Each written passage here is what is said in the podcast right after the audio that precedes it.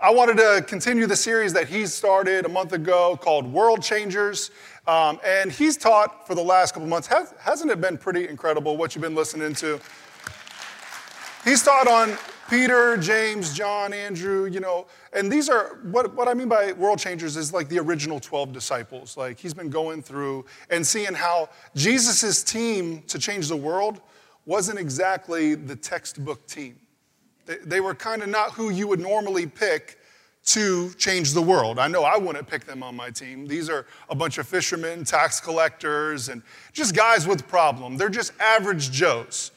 You know, so um, they're not really qualified enough. But then, who I'm going to teach about today, you would think on the surface he is qualified, you know, because he has like a really big resume we're going to look into here in a little bit. But there's just one problem with this guy he's trying to kill your movement. I'm talking about the Apostle Paul. And uh, if you didn't know this about him, when he started out, he was no Christian at all. He actually was persecuted in the church and other Christians. He was trying to kill Peter, James, and John. And yet, this is the guy that Jesus wanted on the team. And so we're going to pick up in uh, 1 Corinthians chapter 15 and read. It's going to start in verse 3. You can follow along on the screens or your Bibles.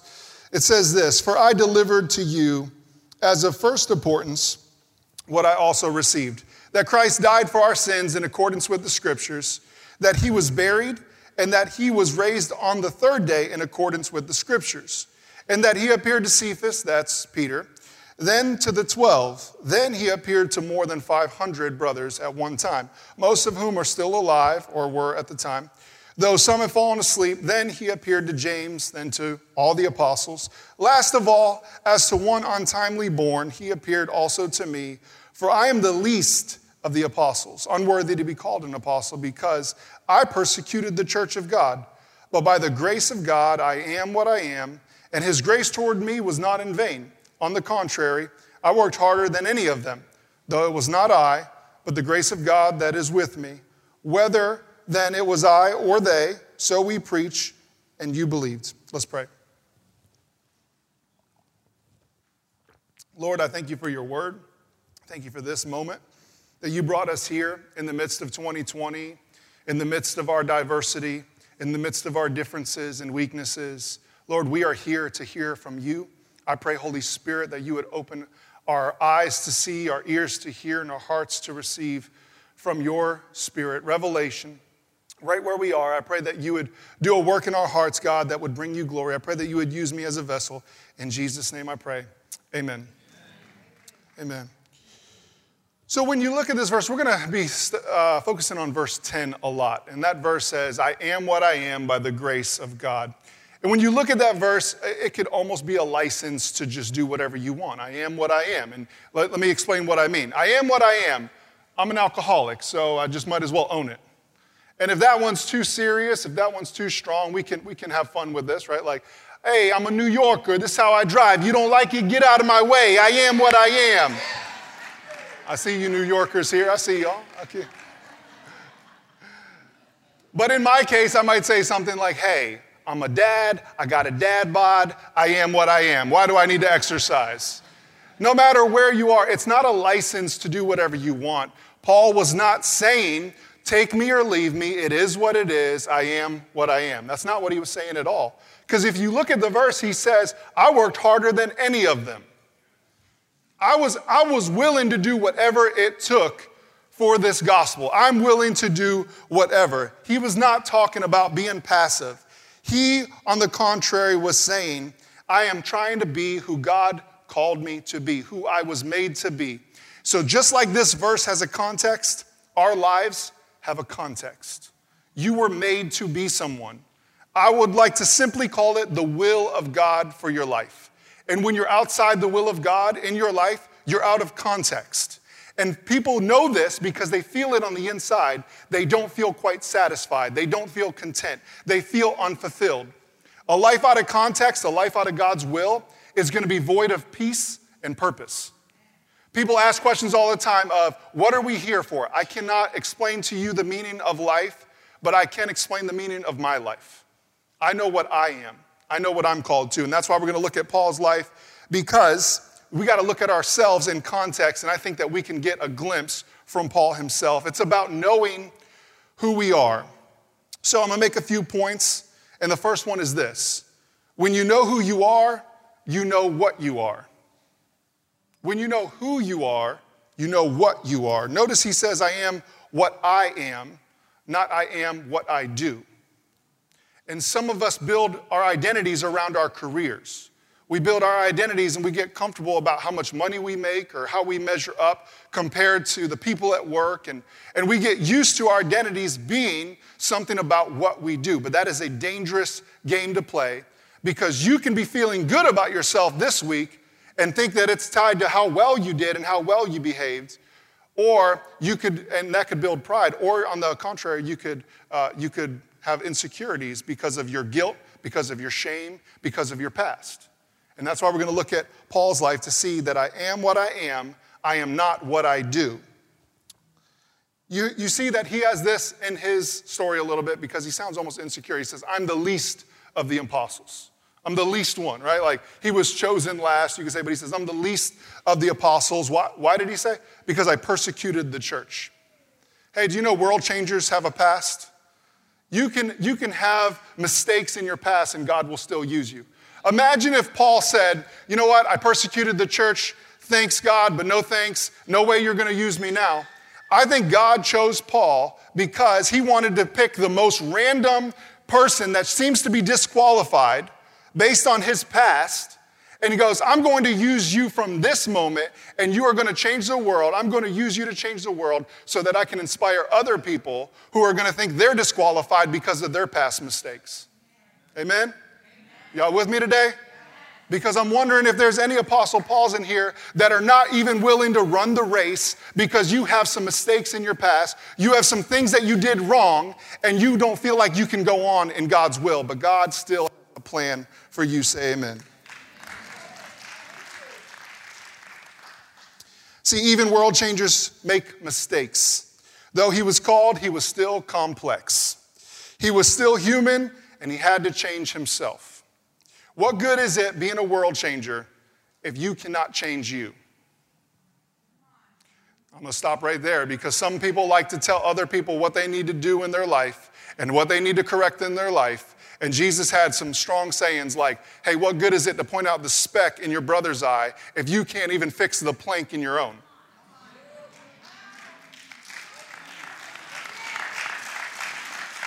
So before you go on Facebook this week telling everybody what's wrong with the world, you might want to just look in the mirror and fix the person looking back at you. Amen? Leave that one. Y'all sound sensitive today. Are y'all sensitive? All right, look. Because my pastor in Louisiana had this saying, I'll never forget it. He used to say, It is 10,000 times more important what God does in you than what he does through you. So that's why we're stopping here first, because if we talk about Paul's accomplishments and how great Paul was, we're going to be sitting here like thinking about Paul. But we need to be thinking about the Lord and His grace in our lives. And in, Paul's situation, before he could go and do great things for God and for the kingdom, he had to first be knocked down. Let me tell you what I mean. He had his encounter with the Lord after Jesus was crucified and resurrected. It was on the road to Damascus where he actually wasn't even known as Paul. He, he was actually going by the title Saul. Now, why is that important? Saul means desired. If you translate that name, the name Saul means desired. The name Paul means small. And so when he's living that life of his, that identity of being desired, he's, he's actually persecuting the church. He's trying to live his life in a way that is religious, based on his behavior, based on his accomplishments, and you're going to see that he has a list of accomplishments. But when he was living that life, that's where Jesus had to humble him, knock him off his high horse, so to speak.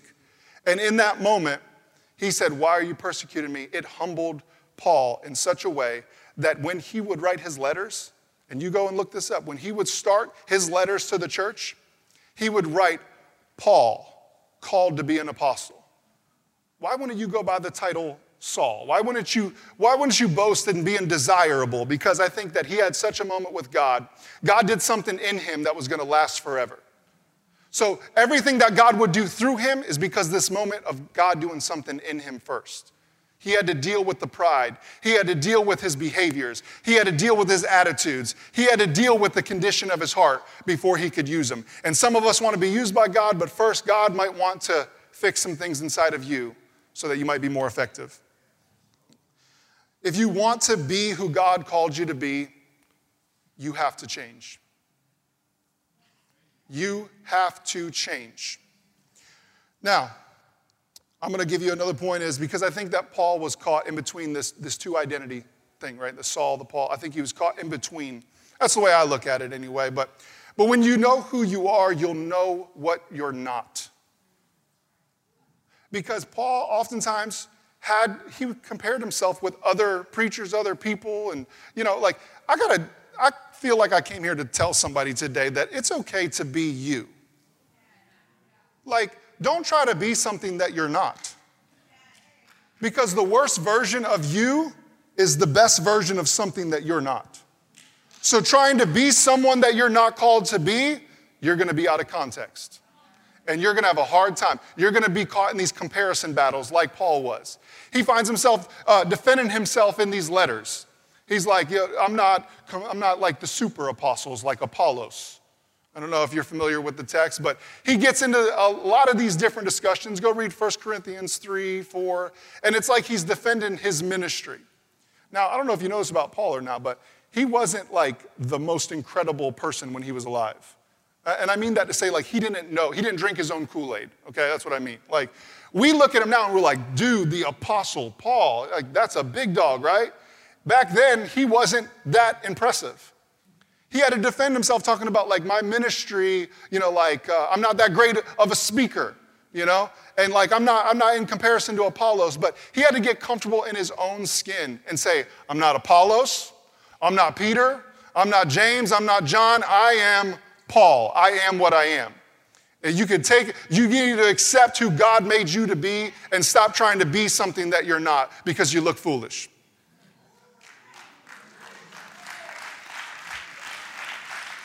I'll just go back to my notes here. Just don't get caught in comparing yourself because you do not find your worth in other people. I'm not who they want me to be. I'm not who they thought I was, but I'm, not also, I'm also not inferior. So stop defending yourself to people that you don't need to be wasting your time on anyway. You're special. You, God made you, and He doesn't make junk. He made you pretty special, wouldn't you say? Which brings me to my next point is this. When you know who you are, you'll know what you're worth. You'll know what you're worth. Don't apologize for who you are. God made you, so don't insult his design. People will try to box you in what fits in their mind, what fits. They'll maybe even project limitations based on their own life or their own insecurities. They'll project them on you because they can handle you at 90%, but they don't want the 100. They don't want all of it because they can't take all that. Just tell them, I'm too complicated to fit in your box. I'm not gonna fit into your world and your understanding. I'm gonna be me today. Is that okay? You need to look at your neighbor and say, Can I be me? Don't try to figure out my call. It's complicated. I'm complicated. Anybody else in here complicated? Wave at me. I'm complicated. I got a past, but I also got a future. I'm complicated. I'm living, I'm living in between two worlds. I got what I was and what I am. You know what I'm saying? Like I'm, I'm living in two worlds. I'm feeling it now. You got to be confident enough what God made you to be. Confidence goes a long way. How do you think I got my wife? Okay? Some of you guys need to take notes. Confidence, okay? You don't even have to have it all figured out. You just got to be confident. You are valuable even when someone doesn't see or understand your worth. I'm going to say that again for some, some lady in here that needs to hear this. You are valuable even if that man doesn't understand your worth. Okay? So stop living under and stop settling. God made you precious. You're a daughter of the king. You need to start living like that. Start believing in yourself. Stop selling yourself short. You got to start believing that God made you beautiful. Look, Jesus died for you. Accept the fact that you're both loved and complicated. You can be confident and complicated. Don't get your value from anyone else other than Jesus. You have to know your worth because it's attached to your identity. I'm to say a few things. Try to stay with me. I'm to speak fast. Calling flows from identity. When you're trying to live out that calling of your life, it's to be hard to do if you don't know who you are first. Identity and context equals calling. Let me say it like this When you know who you are, you'll know what to do. You hear me? If you know who you are, you'll know what to do. Some of us are wandering. We're trying to get our degree. We're trying to get that next career. We're trying to move to another city. Can I tell you something? Wherever you go, there you are. I saw that hanging in a Rib City one time. I thought that was just good. Because you can move cities, but you still got to deal with you. And when you deal with you, when you get that identity fixed, it's so natural how the fruit flows from that. Let me say it like this Oranges come from orange trees. You don't go to an orange tree looking for an apple, do you? And the people coming to your life should, it should be natural. The fruit, the fruit that is flowing from your life should not be manufactured. So stop trying to polish this fake fruit in your life. Just be real. Let God work some things out in you because there's a harvest inside through the Holy Spirit. Need that living water. Your identity is not defined by what you do. What you do flows from being in your calling. When, when who you are meets what you are called to be, you'll bear fruit. And what was the fruit of Paul's life? What was he known for? I asked a few people this week, and this was the most common answer I got is I, when I think of Paul, I think of his ministry. And, and maybe you feel the same way, maybe you got a different idea, but I'd say that's pretty accurate. He is, he is credited to writing two thirds of the New Testament. By that I mean just letters and words, just like as far as the things that we understand about church, we didn't get from the Gospels, we got from Paul. So you'd say, like, that's pretty accurate. He was known by his ministry, right? But what was his ministry exactly? It was that he was the apostle to the Gentiles. What does that mean? Well, anyone in here born Jewish? I didn't think so. Very few of us, anyway. Gentile means not naturally born Jew. You're, you're opposite. You weren't from Israel, were you?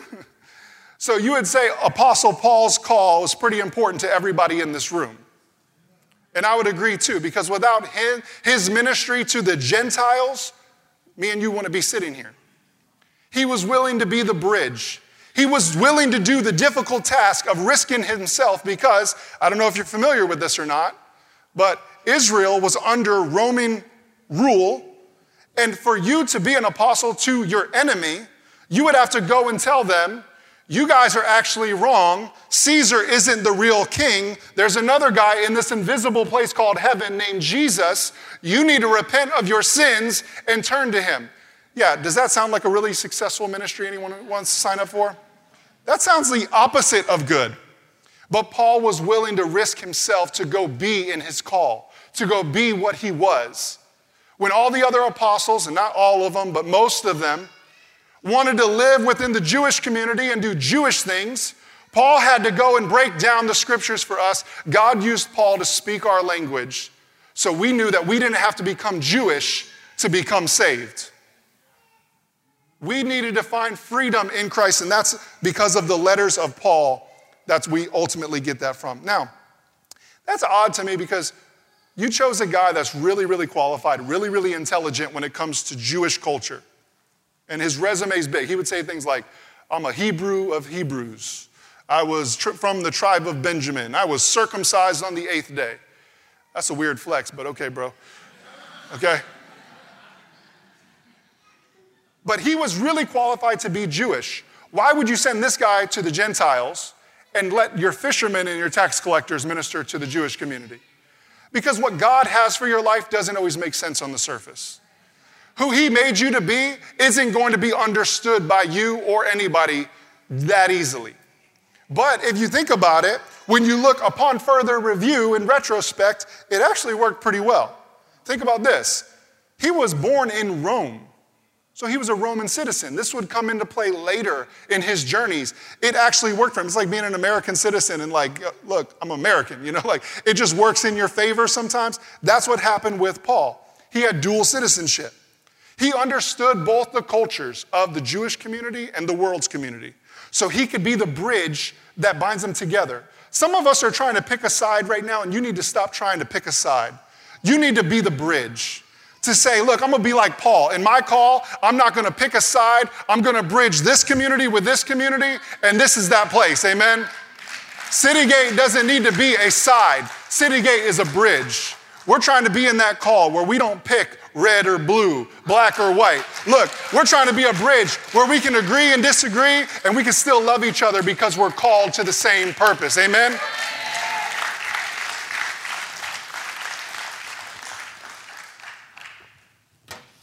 I needed some water on that one, I'm sorry. But what I'm saying is, God will use parts about you that you don't even realize were important yet. For someone who's in here says, but you know, you don't know my past. Let me tell you something.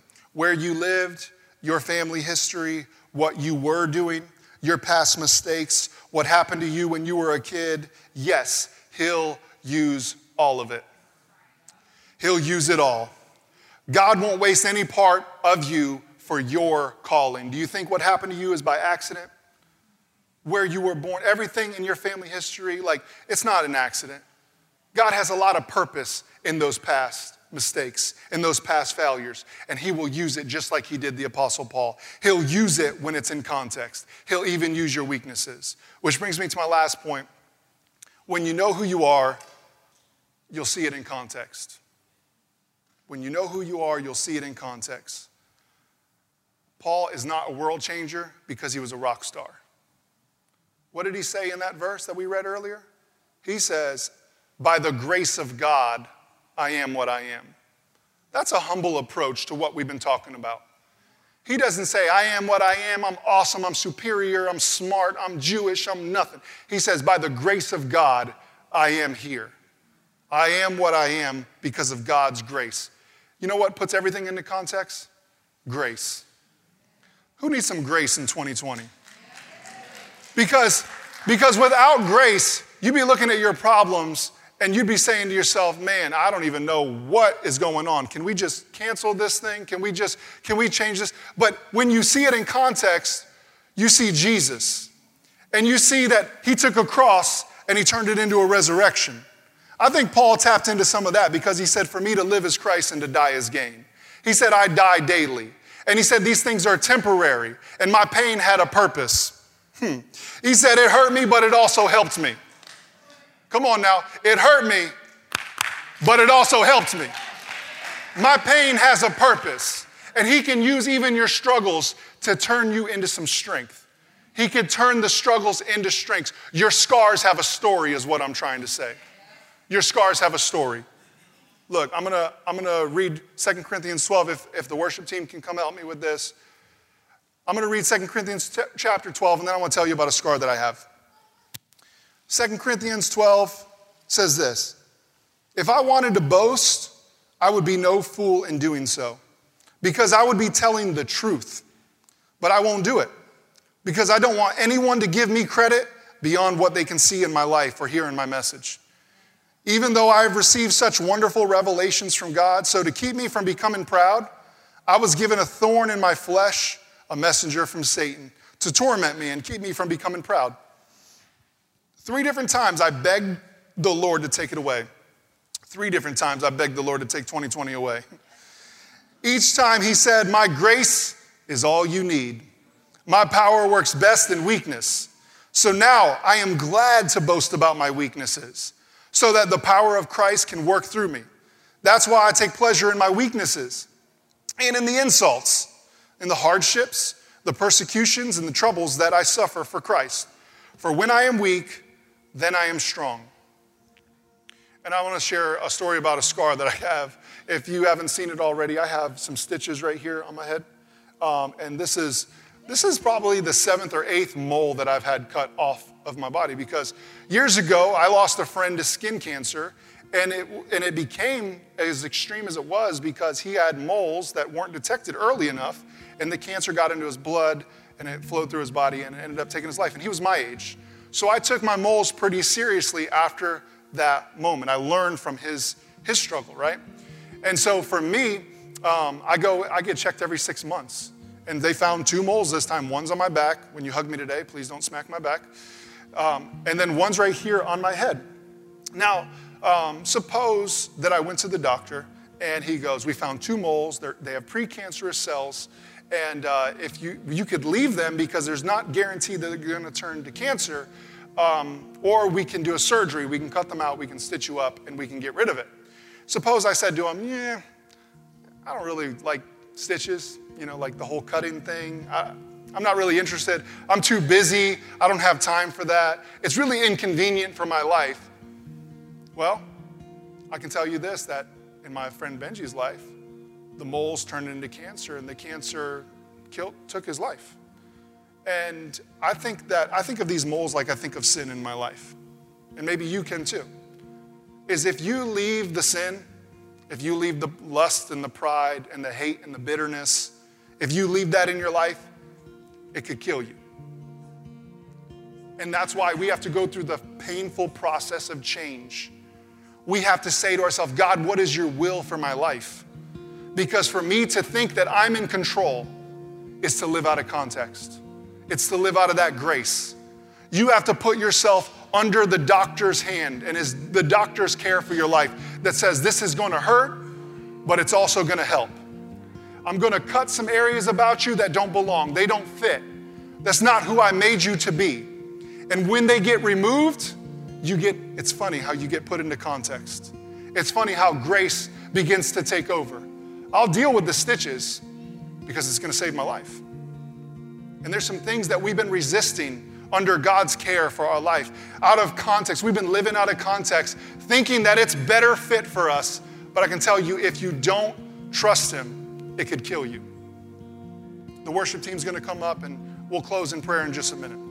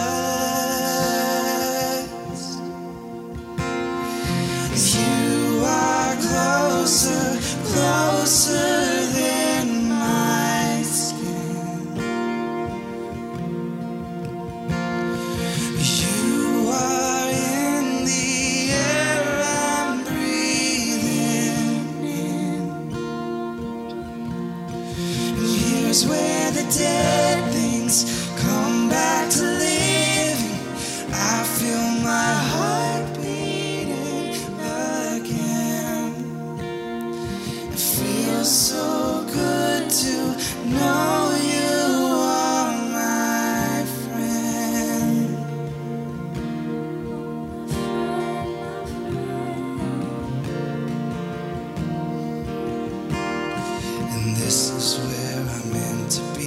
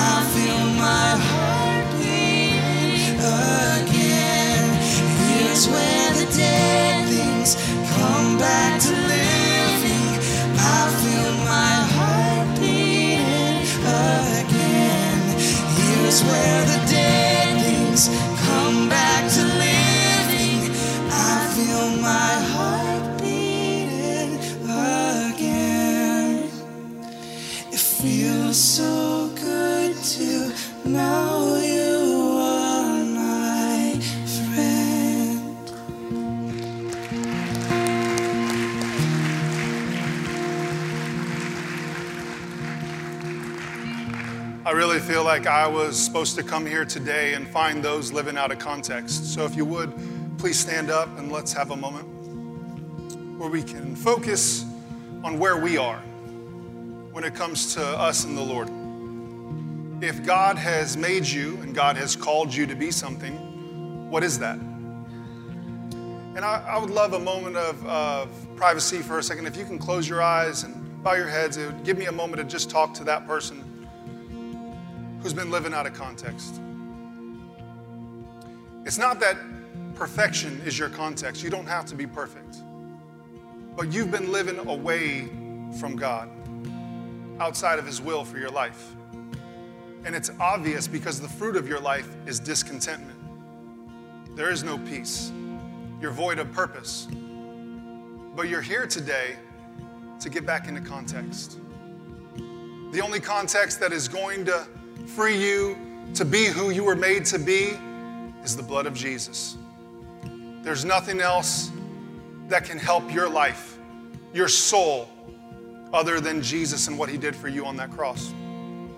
If you haven't made a confession of faith and you haven't given your life to the Lord, I'm going to give you an opportunity to do that. When I count to three, if you would like to get your life into context and you want to live that calling, that purpose, that identity that God created you to be, here's your chance.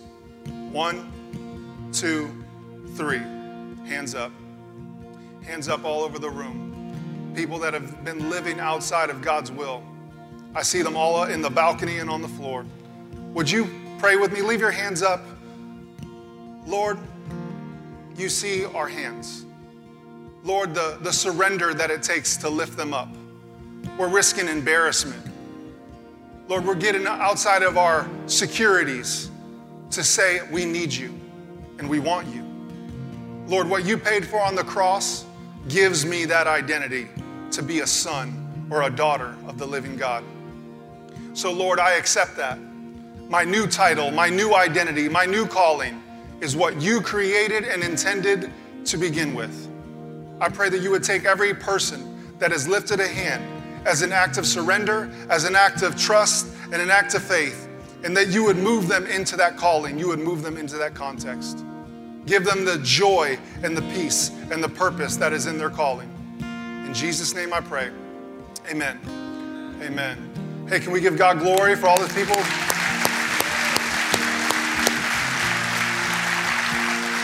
Before you go, before you go, I, I, think there might be another group of us in here that's been getting our identity by what we do, how much is in our bank account, or where we measure up compared to our friends and people our own age. But I'm here to get delivered from that myself. Amen? Can we all lift our hands up? Can we all give this to God and say, Lord, Lord, I am yours. You are my calling. I'm a son or daughter of the living God. I want to be that. And nothing more and nothing less. I don't have to get anyone's approval. I am what I am. By the grace of God, I am what I am. In Jesus' name, amen.